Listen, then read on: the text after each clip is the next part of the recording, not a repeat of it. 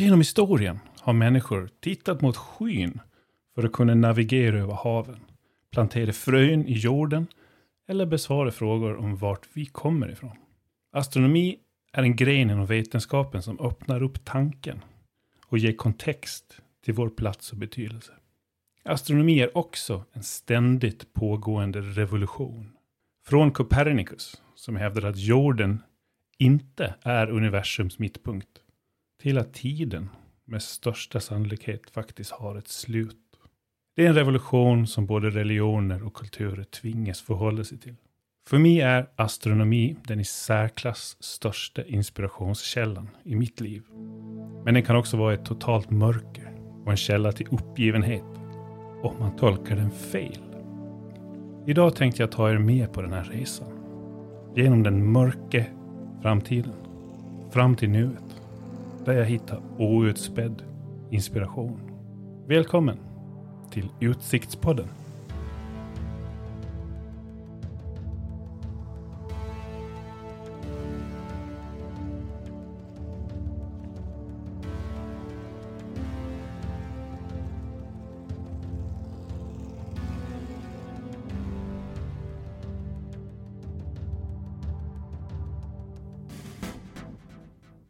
Jag minns hur det började för mig. Jag och min bror hade varit ute. Det var kväll, det var vinter. Vi hade åkt pulka i en liten backe i Visby. Liten backe. På Gotland har vi inga stora backar. Vår högsta punkt är väl soptippen. Men det här var inte soptippen, det var en liten pulkabacke.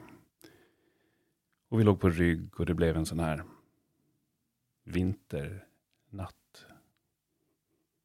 Stjärnklart.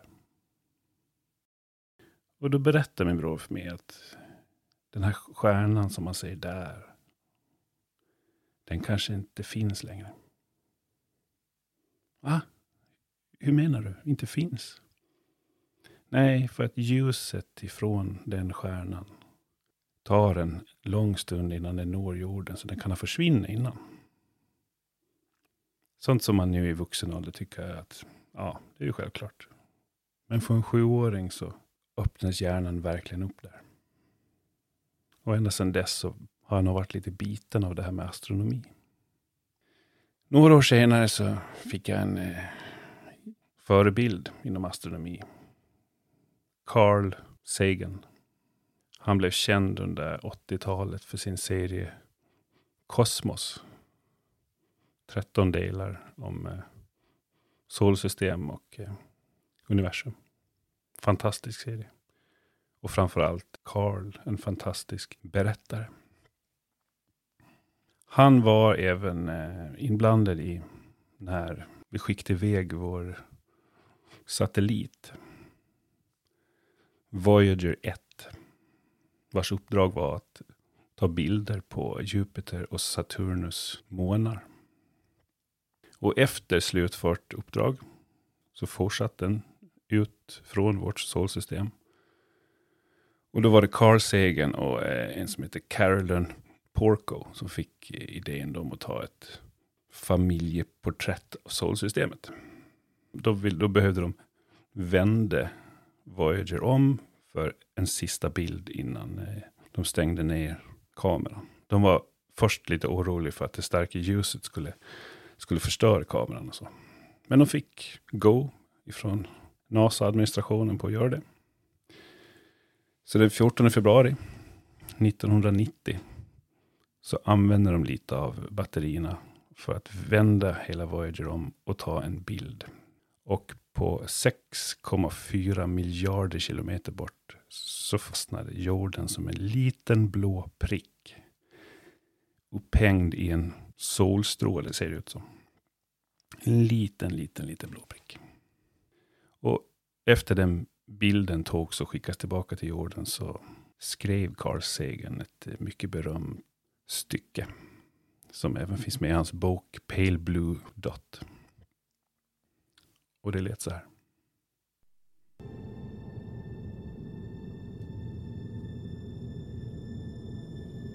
That's here. That's home. That's us. On it, everyone you love, everyone you know, everyone you ever heard of, every human being who ever was, lived out their lives.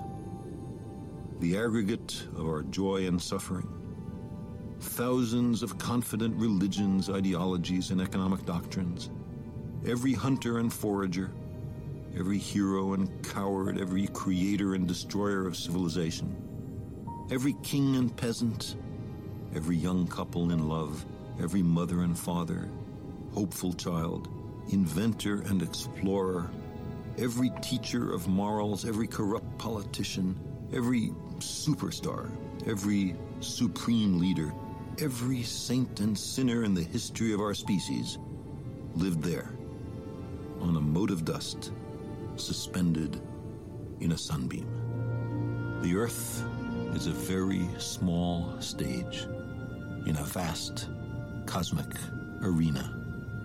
Think of the rivers of blood spilled by all those generals and emperors, so that in glory and triumph they could become the momentary masters of a fraction of a dot. Think of the endless cruelties visited by the inhabitants of one corner of this pixel on the scarcely distinguishable inhabitants of some other corner. How frequent their misunderstandings, how eager they are to kill one another, how fervent their hatreds. Our posturings, our imagined self importance, the delusion that we have some privileged position in the universe are challenged by this point of pale light. Our planet is a lonely speck in the great enveloping cosmic dark. In our obscurity, in all this vastness, there is no hint that help will come from elsewhere to save us from ourselves. The Earth is the only world known so far to harbor life. There is nowhere else, at least in the near future, to which our species could migrate. Visit? Yes. Settle? Not yet. Like it or not, for the moment, the Earth is where we make our stand. It has been said that astronomy is a humbling and character building experience. There is perhaps no better demonstration of the folly of human conceits than this distant image. To me, it underscores our responsibility to deal more kindly with one another and to preserve and cherish the pale blue dot, the only home we've ever known.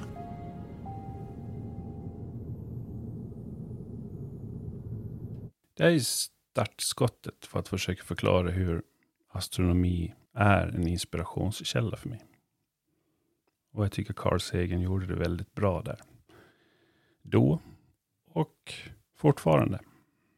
Man läser om raketer och Gaza och människor som dör i krig. Och jag tänker på den här, den lilla, lilla, lilla blå pricken i ett stort svart hav. Och hur vi krigar om en pixel i en blå prick. 2015, den 8 augusti, så gifte jag mig med min fru.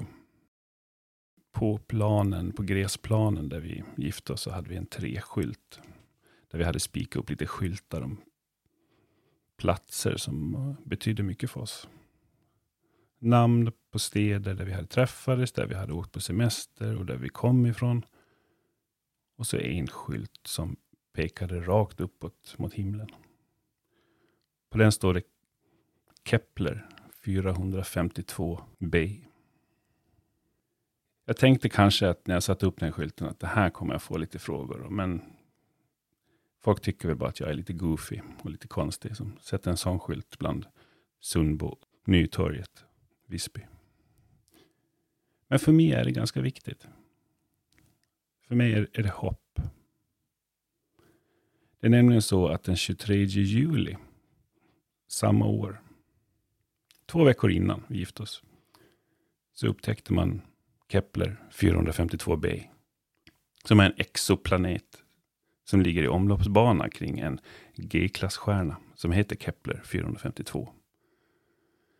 Den tror man då innehåller ungefär de komponenterna som krävs för liv. Den ligger i lagom avstånd ifrån solen. Den har tektoniska plattor. Ja, och troligtvis en atmosfär och så vidare. Det som krävs för, för det liv som vi betecknar som liv.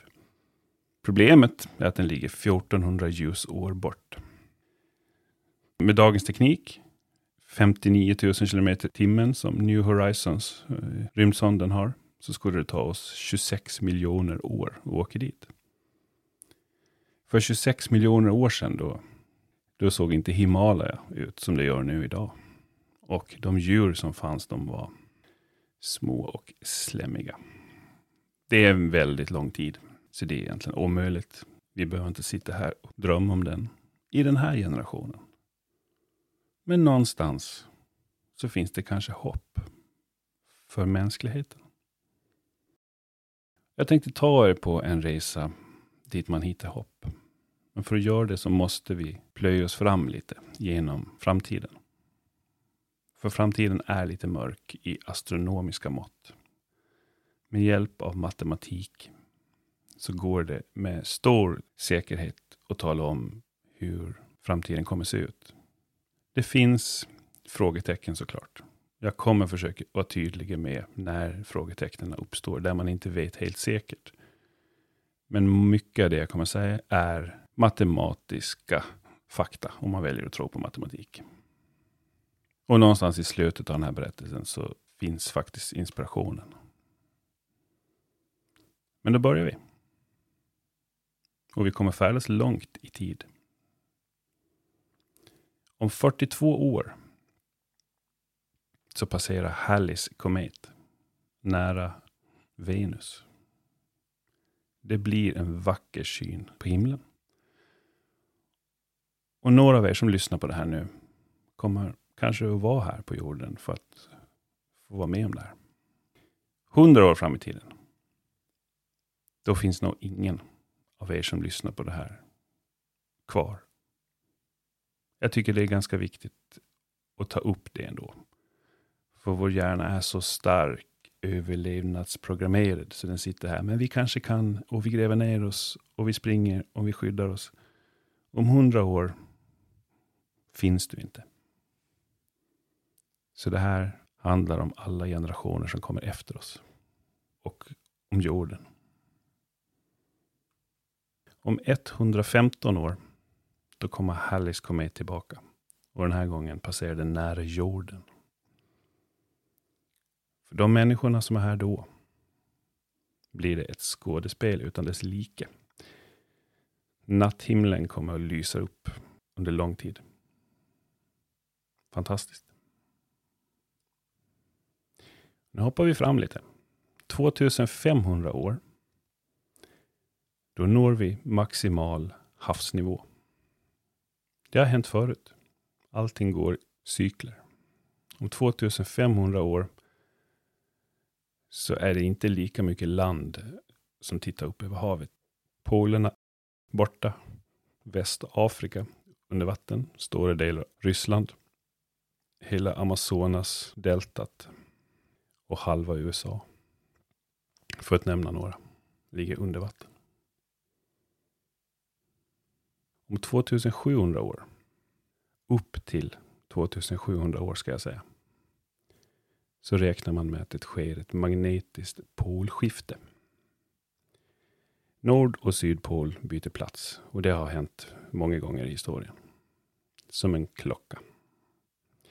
Problemet är det går inte jättesnabbt och det är inte som att en pol byter plats med en annan pol. Utan under själva den processen så får vi sex, sju, åtta poler. Plus och minus. Och skyddet. För det har ju faktiskt ett skydd, de här polerna. Det skyddar oss mot den solens skadliga strålning. Skyddet sänks med upp till 90 procent under en period där kan bli ganska myggfritt. Om 14 000 år, nu hoppar vi långt fram och vi kommer hoppa jättekliv sen. Om 14 000 år så blir Sahara tropiskt igen. Det har varit det. Och det har med jordaxeln att göra.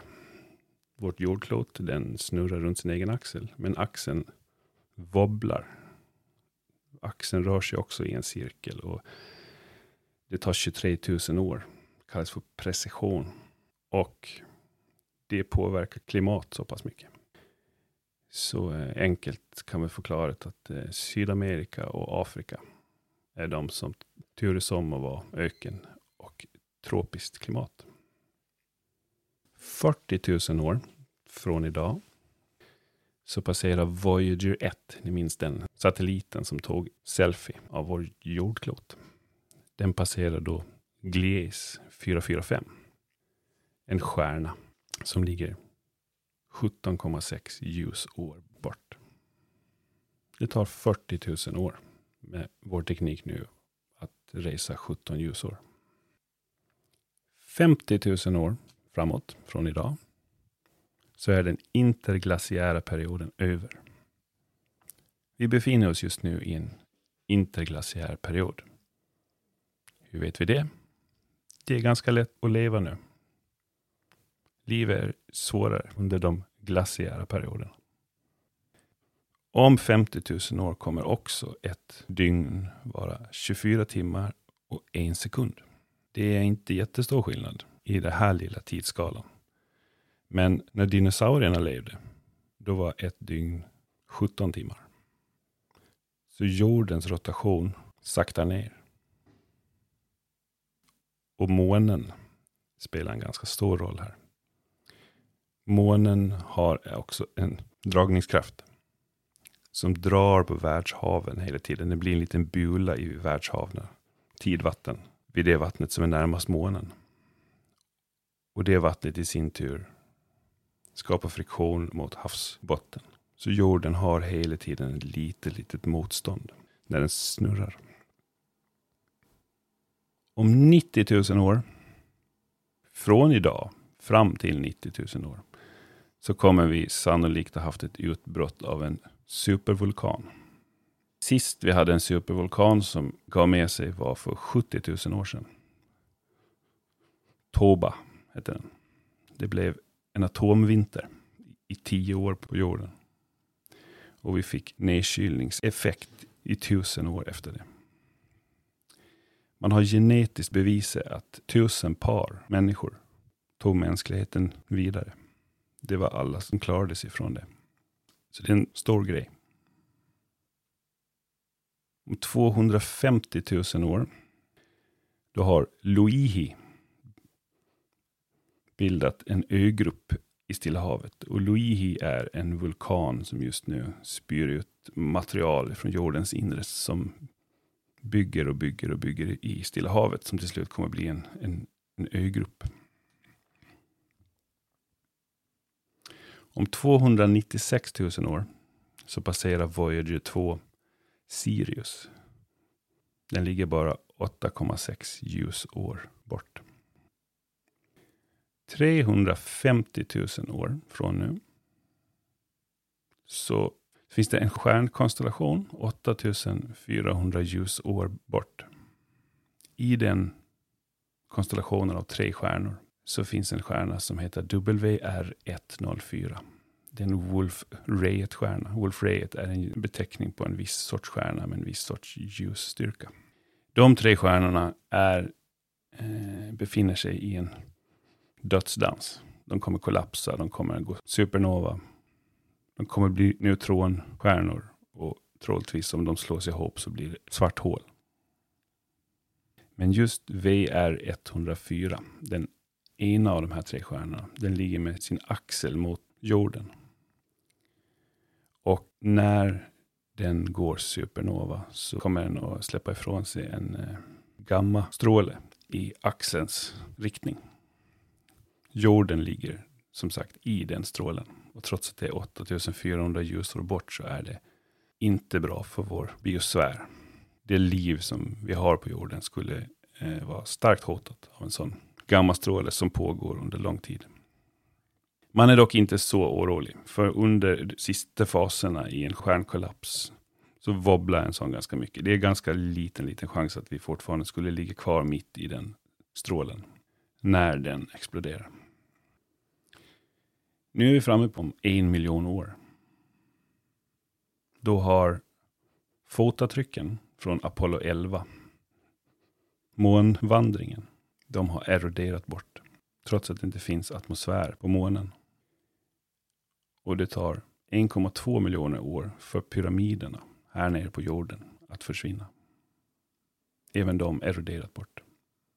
Tidens tand. En och en halv miljon år från nu så smäller Betelgeuse som ligger 667 ljusår bort. Den är ungefär tusen gånger större än solen och en liten röd prick i Orion. Den stjärnan har minskat i ljusstyrka 15 procent sedan 1993. Och det brukar vara ett mycket säkert tecken på att den snart kommer att explodera. Snart är ju ett begrepp som är ganska relativt. Det kan ta från tusen år upp till en och en halv miljon år. Bedöms inte vara farligt för jorden, men det kommer bli ett skådespel. Man räknar med att vi kommer ha dagsljus på jorden under två veckors tid.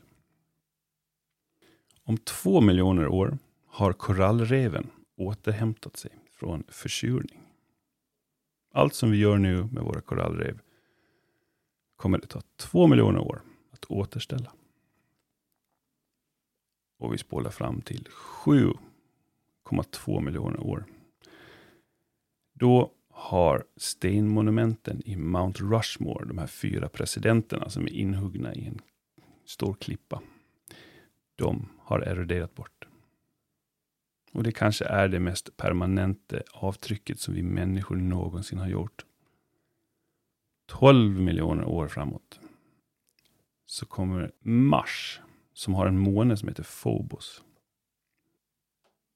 Den månen kommer att krascha in i Mars.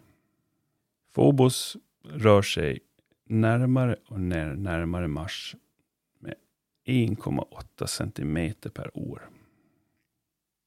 Det är eh, verkligen ingenting. Men på 12 miljoner år så kommer den att krascha. Det innebär att då får Mars ringar. kommer bli en liten miniatyr av Saturnus. Saturnus däremot, ja, om 25 miljoner år så har de ringarna försvunnit.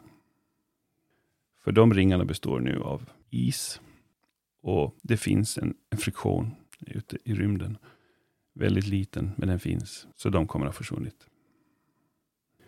50 miljoner år har en ny superkontinent bildats.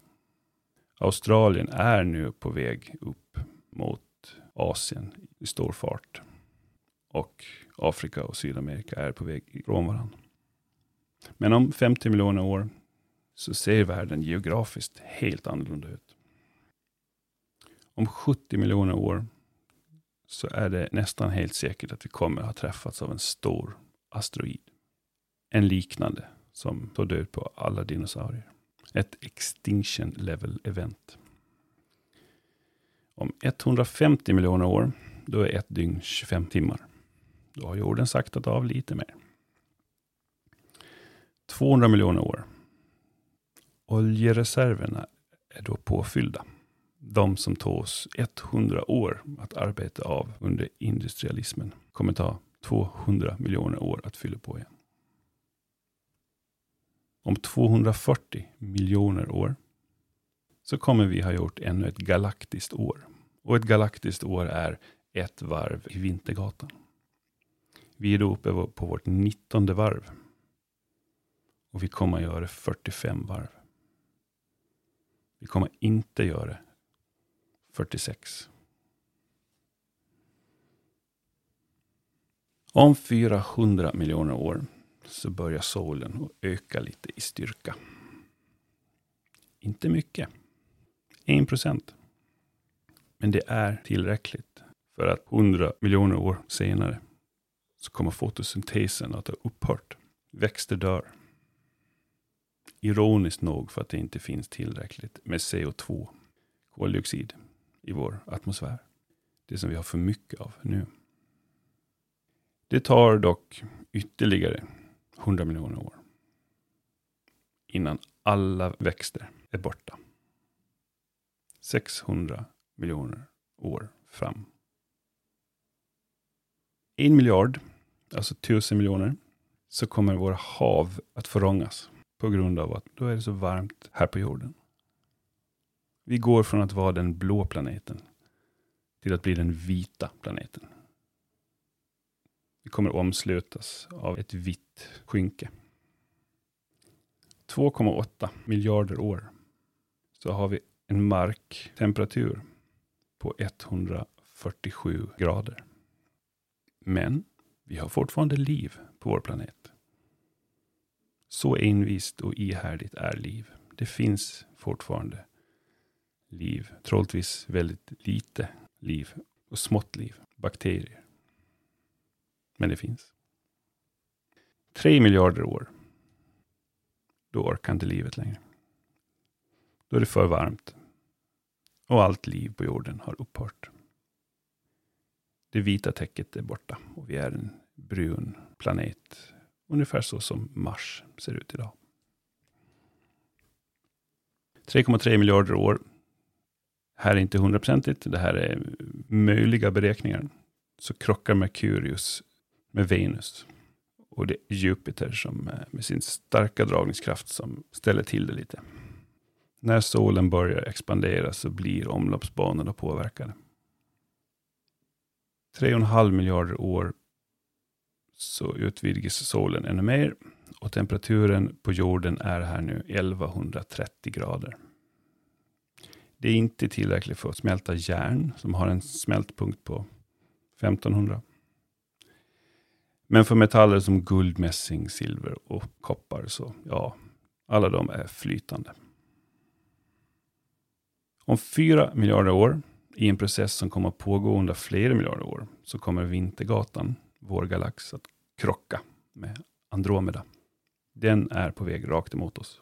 Det är inte någonting explosivt egentligen, utan de kommer ganska fint att glida in i varandra. För rymden är trots allt mest tomrum. 5,5 miljarder år framåt från idag så kommer solen att växa ut och bli en röd jätte. Den kommer att sluka alla planeter som ligger närmare solen ifrån oss sett. Och sen så finns det en tvistelinje där om den även slukar jorden eller inte. Oavsett, det finns inget liv här då. 7,5 miljarder år så gör månen sitt sista varv runt jorden. För tvärtom, Phobos och Mars så rör sig vår måne ifrån jorden. Mycket lite. Men det gör också att dess bana blir mer och mer elliptisk. Och till slut så kommer den ellipsen att krocka in i vår jord som väldigt temporärt också får lite ringar.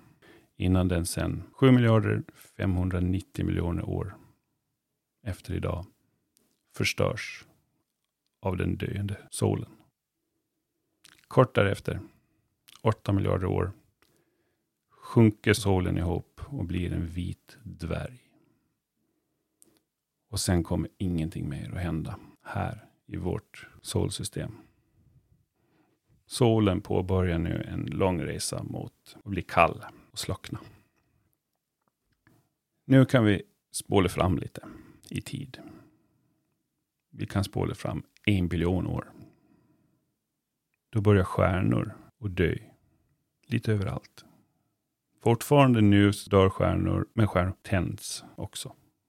Men då, om en biljon år, så har vi inga fler stjärnor som föds, utan då är det bara döende. Fyra biljoner år fram så dör Proxima Centauri. Det är den allra närmaste stjärnan vi har som ligger 4,24 ljusår från oss. Då har den brunnit klart. Och det tillhör en sån här vanlig stjärna. Sen finns det de här röda dvärgsolar. De brinner lågintensivt och de De brinner väldigt, väldigt, väldigt länge. Om vi tänker att vår sol brinner ett antal miljarder år, så har vi en sån här dvärgsol. De brinner biljoner år. Men om 30 biljoner år från idag, då dör de sista röda dvärgsolarna. Och då dör också egentligen hoppet om att vi ska kunna överleva allt. Vi skulle kunna kolonisera rymden. Och vår största chans för lång överlevnad vore att hitta en planet som ligger väldigt nära en röd dvärgsål. Men om 30 biljoner år så är även den resan slut. Då börjar den degenererande eran. Det är när allting ska slockna, kallna och bli still. Om 1000 biljoner år, lång tid, så är vår sol som vi ser upp på idag, som lyser upp våran himmel, då är den en svart dvärg. En kall, hård klump i ett mörker som är minus 268 grader. Om en biljoner biljon år, 10 uppe till 24, då är alla stjärnor svarta dvärgar. Om tusen biljoner biljonår så finns i stort sett bara växande svarta hål. Det är alltså den enda energin som finns i universum. Om 10 miljarder biljoner biljoner år, 10 upphöjt till 34, så är expansionen av universum snabbare än ljuset. Så även om det hade funnits stjärnor så hade vi inte kunnat sett dem. Evigt mörker. Sen kommer vi till en punkt som inte är helt fastställd. Det är teorier kring det. Och de teorierna talar om att om 700 miljarder biljoner biljon år, 10 uppe till 35, så bryts atomer ner. Atomer, det vi då har tänkt att ska vara oförstårbart. Men det finns en giltighetstid på även dem. och 10 biljoner, biljoner, biljoner år, 10 upphöjt till 37, så är det som är kvar av, av atomerna, protonerna, bryts ner och blir strålning. Nu är vi framme på 1000 biljoner, biljoner, biljoner år från idag. 10 upphöjt till 39 år. Nu börjar den svarta håleran. Det finns strålning och svarta hål. Inga planeter, inga solar, inget liv. Och ändå har tiden bara precis börjat. Ser man det här ur ett mänskligt perspektiv så har universum precis fötts. Det är kallt, det är mörkt, tomt. Och det är så som kosmos kommer spendera mesta delen av sin existens. Svarta hål är allt som finns. Och sen kommer tiden att rulla på. Obehindrat. Och med inget annat att rapportera. Tills vi är framme vid en miljon biljoner, biljoner, biljoner, biljoner år. 10 upphöjt till 42 år. Då börjar svarta hål att explodera. Explodera är väl ett uttryck som vi människor sätter en annan form på i det här fallet, utan vi kan väl enklast säga att de försvinner. Och det var det som Stephen Hawkins slutsats om Hawking radiation egentligen kommer till. Om svarta hål har en, eh, en strålning, energi som släpps ut, så kommer de att försvinna. Och så pågår det så ett tag i ungefär en miljon, biljoner, biljon, biljon, biljon, biljon, biljon, biljon, ja, ni hör. 10 upphöjt till 78 år. Sista svarta hålet exploderar. Allt som är kvar nu är att de partiklarna som de svarta hålen har släppt ut, fotoner. Det som är kvar för dem nu är att de ska kallna lite. Och det kommer att pågå till minst en gogolår. 10 uppe till 100. Någonstans därefter så blir allt statiskt maximal entropi. Ingenting kan mer hända. någonsin. Ingen rörelse, ingen energi, ingenting. Och med det så upphör tiden. Det finns ingenting att räkna tid med längre. Det enklaste här nu, att tänka det här visuellt. Tänk dig att du drar ett streck i sanden. En meter långt streck. Längst ut till vänster så har vi Big Bang. Och längst ut till höger så har vi ett statiskt universum. Där tiden inte längre finns. Du markerar Big Bang genom att trycka ner fingret vid streckets början. Och så ska vi sätta ut lite fler händelser här på det här strecket i sanden. Vi sätter ut när sista stjärnan slocknar. Det sätter vi en centimeter efter Big Bang. Vi sätter ut när endast svarta hål finns. Ytterligare en centimeter in på linjen. Sen låter vi linjen vara nästan hela vägen fram till det blir statiskt. En sådär fyra centimeter innan slutet så doppar vi ner fingret och så säger vi att där försvinner det sista svarta hålet. Ja, var finns vi på den här bilden då? Det finns inte en möjlighet att vi ska kunna skilja den tid vi lever i nu från Big Bang. Det finns inte utrymme. Sandkornen är för stora för att kunna göra skillnad på livet vi lever nu och universums födelse. Hela den här linjen är det svarta hål som ockuperar. Vi sitter här på den här blå pricken i det här svarta havet. Vi njuter av chokladdesserter. Vi hoppar i sängen. Vi ser en svan som springer upp farten ifrån vattenytan. Vi blåser såpbubblor. Vi kollar på en fint. Straffområdet, slutminuterna. Vi leker med en klase röda ballonger. Vi sitter i rusningstrafik. Och vi är en del av födelsen. När allting är ljust och fortfarande lite varmt. Kort efter oss nu så kommer jorden att vara 1130 grader. Och sen blir allting mörkt. Om vi frågar oss hur stor del av tiden som liv ens är möjligt. När är det tillåtet för liv i universum? Hur många procent av tiden är liv möjligt? Så är det en tusendels miljarder, miljarder, miljarder, miljarder, miljarder, miljarder, miljarder, miljarder, miljard procent av universums tid som liv är möjligt. Det är noll, komma, och så är det 83 nollor och sen 1 procent. Så när man frågar sig, när är tid för liv? Tid för liv är nu. Det är nu vi ska känna, älska, nudda, vilja. Och det är nu som vi har ett litet tag på oss. Lev nu. Det är nu du får leva. Jag kommer lämna er med Carl Sagan. Om den resa vi har gjort hittills. Och den resan som ligger framför oss.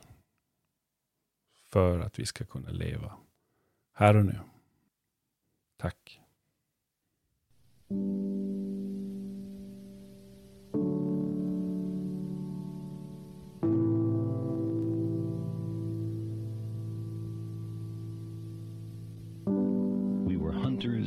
and foragers.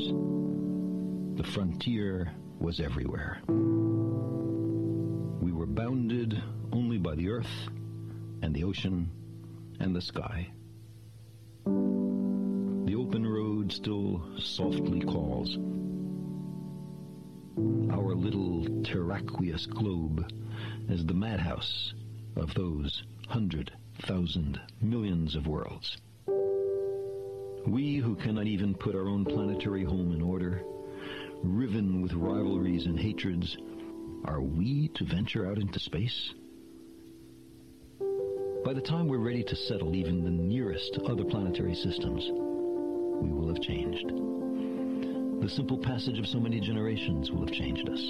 Necessity will have changed us. We're an adaptable species. It will not be we who reach Alpha Centauri and the other nearby stars. It will be a species very like us, but with more of our strengths and fewer of our weaknesses. More confident, far-seeing, capable, and prudent. For all our failings, despite our limitations and fallibilities, we humans are capable of greatness. What new wonders undreamt of in our time will we have wrought in another generation and another? How far will our nomadic species have wandered by the end of the next century and the next millennium? Our remote descendants, safely arrayed on many worlds through the solar system and beyond, will be unified by their common heritage, by their regard for their home planet, and by the knowledge that whatever other life may be, the only humans in all the universe come from Earth. They will gaze up and strain to find the blue dot in their skies. They will marvel at how vulnerable the repository of all our potential once was. How perilous our infancy. How humble our beginnings. How many rivers we had to cross before we found our way.